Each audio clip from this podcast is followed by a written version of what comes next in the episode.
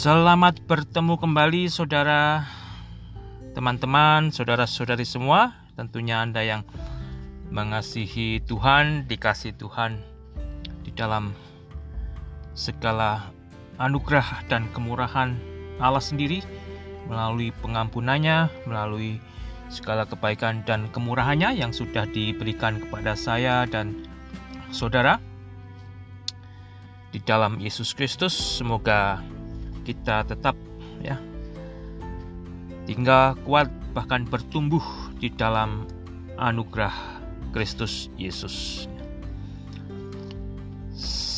Saudara salah satu negara yang kekristenannya lemah adalah orang Kristen di Amerika. Salah satu kekristenan yang lemah yang ada di bumi ini saat ini di antaranya adalah Amerika. Tentunya ada juga cukup banyak yang kehidupan orang Kristen di Amerika menggebu-gebu terbakar bagi Yesus. Tetapi secara umum saudara, karena kehidupan di Amerika jauh dari pencobaan iman, bahkan kesusahan hidup, saudara, membuat orang Kristen di Amerika sebagian justru melemah dan meninggalkan Tuhan, tidak mempedulikan Kristus lagi. Itu mudah-mudahan bukan Anda yang tinggal di Amerika dan di negara-negara maju yang lain. Lain halnya dengan mereka yang tinggal di negara di mana kekristenan dimusuhi, dianiaya, bahkan diburu-buru ya, seperti di Cina, negara Timur Tengah dan tempat-tempat yang seperti itu. Mereka lebih mengerti mengapa mereka memilih Kristus. Ya. Karena kembali kalau Anda baca di dalam Alkitab, hanya Kristus Yesuslah yang bisa memberikan surga, hanya Kristus Yesuslah yang bisa mengampuni dosa manusia sehingga mereka benar-benar bukan hanya menghargai Kristus, tetapi mereka menunjukkan penghargaan Kristus melalui apa yang mereka perbuat. Semoga Anda yang tinggal di negara-negara maju, saudara, meskipun Anda tidak menghadapi penganiayaan secara langsung, bahkan secara fisik, karena Yesus, Anda menggunakan kesempatan tersebut justru ya untuk melipat gandakan pelayanan yang Tuhan sediakan. Ya. Tetapi ternyata tidak demikian. Banyak yang pada akhirnya ternina bubuk bahkan menjadi lemah ya, menghadapi susahnya kehidupan biasa. Saya mau membaca melanjutkan bacaan kemarin, tetapi saya mau, mau masih baca ulang saudara ya dari Matius, uh, ke Matius, kisah Rasul pasal 4 yang akan terus saya sambung. Demikian bunyinya mulai ayat pertama, karena ini sebetulnya indah sekali bagi Anda yang merindukan pertumbuhan iman.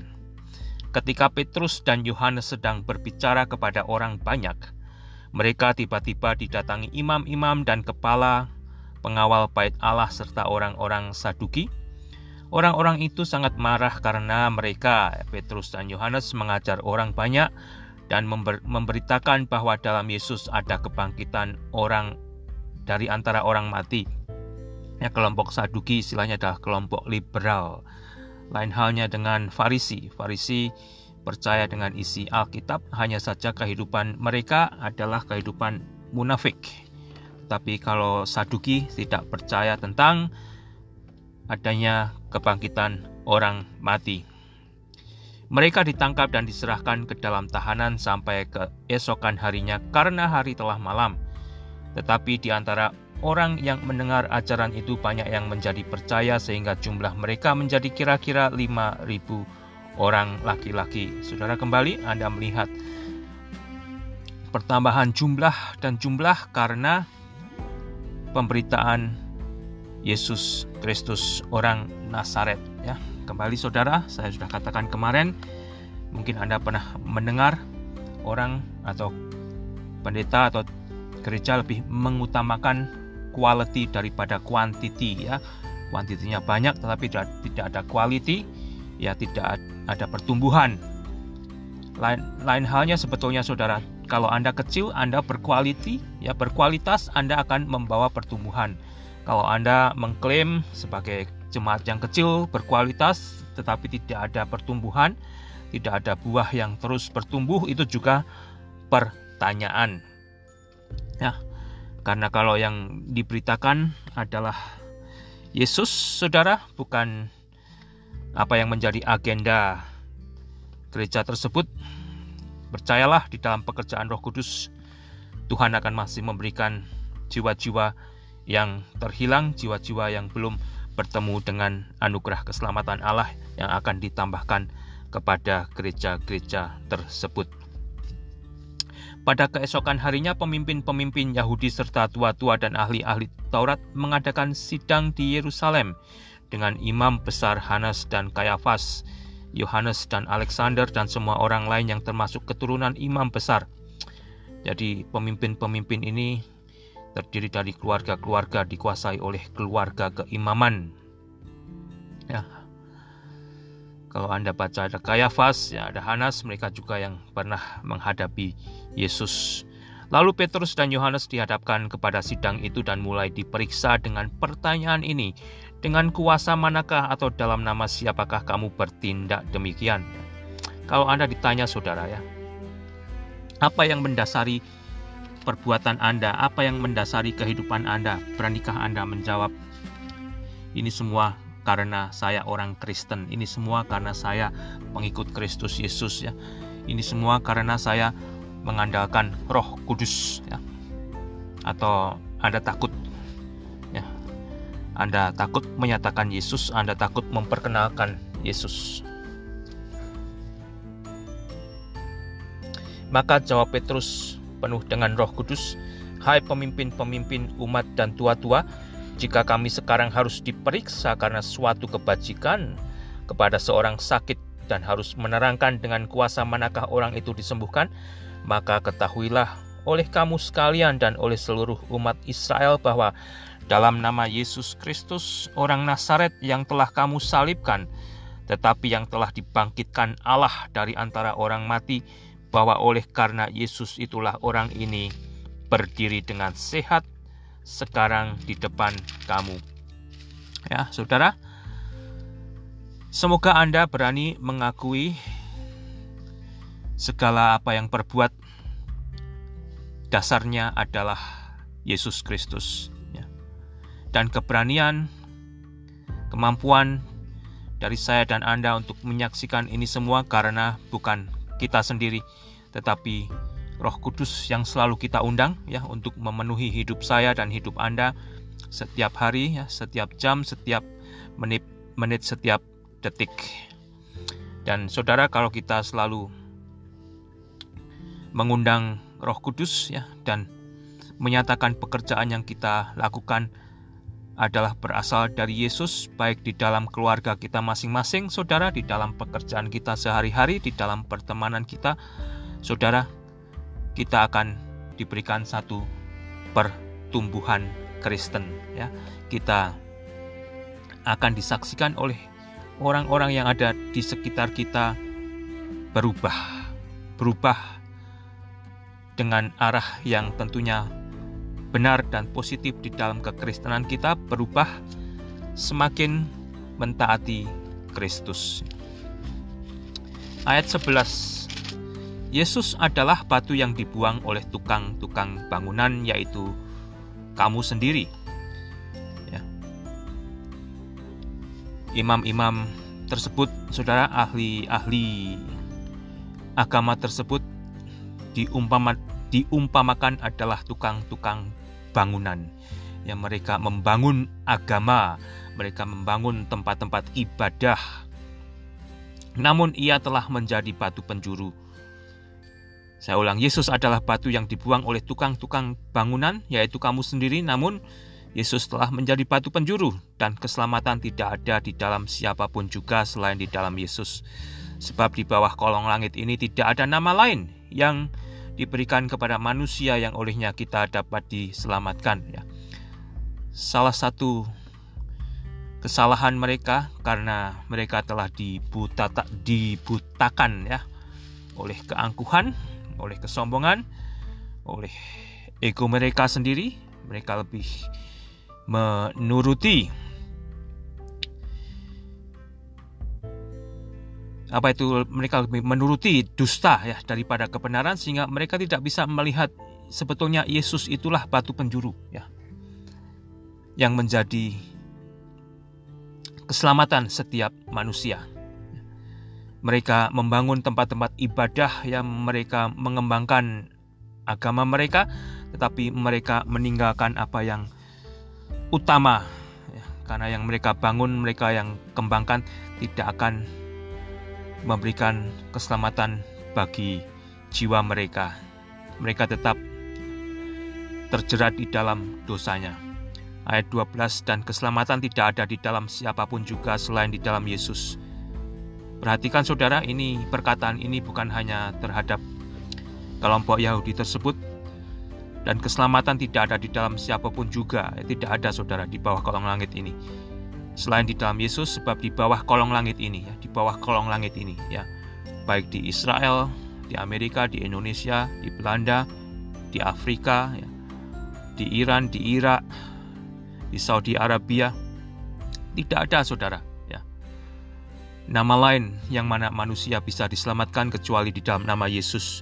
Anda bisa baca sendiri ya jangan hanya percaya terhadap apa yang saya katakan Sebab di bawah kolong langit ini tidak ada nama lain yang diberikan kepada manusia yang olehnya kita dapat diselamatkan. Ayat ke-13 ketika sidang itu, itu melihat keberanian Petrus dan Yohanes dan mengetahui bahwa keduanya orang biasa. Ya. Artinya Petrus dan Yohanes tidak memiliki satu latar belakang pendidikan seperti imam-imam besar itu. Ya. Diajar di dalam sekolah Alkitab diajar di dalam seminari, mereka tidak memiliki background tersebut.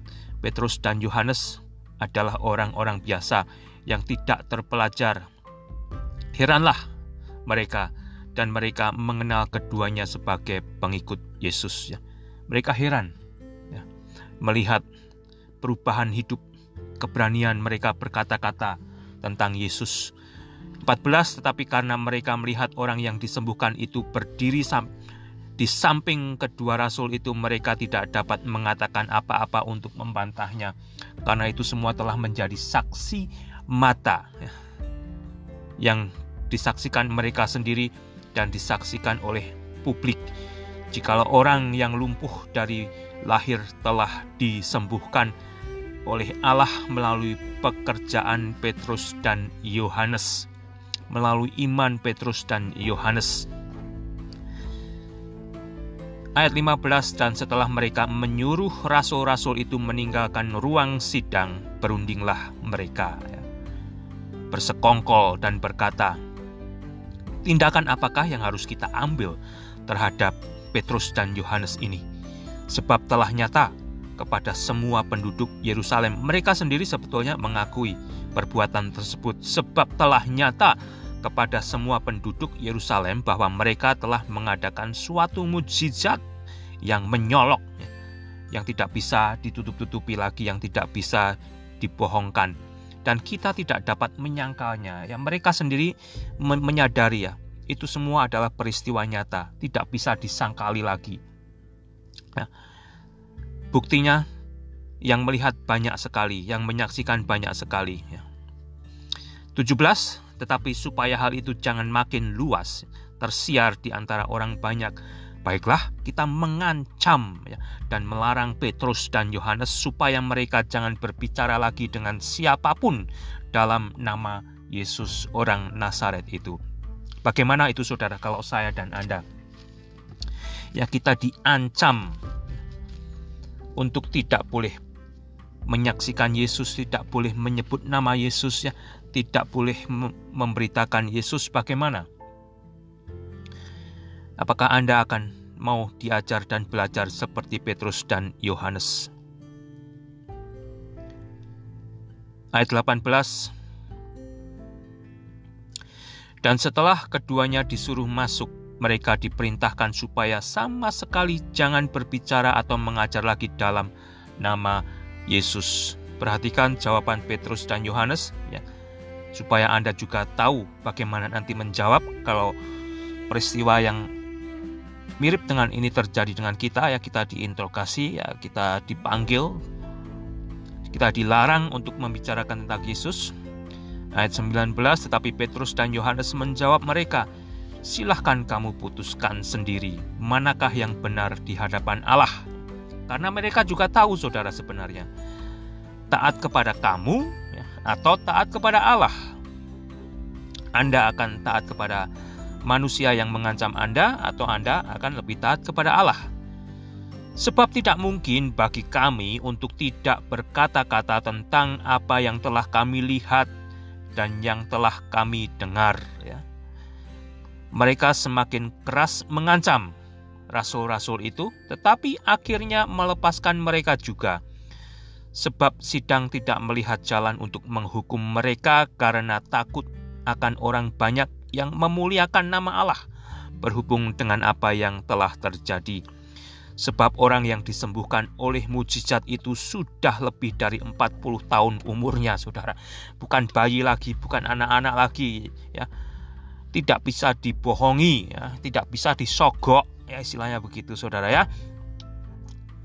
Jadi sudah 42 tahun saudara bayangkan ya mengalami kelumpuhan atau dengan kata lain selama 42 tahun itu pun di bawah di depan pintu gerbang indah itu dia mungkin sudah pernah bertemu dengan Yesus tetapi Yesus tidak menyembuhkan dia.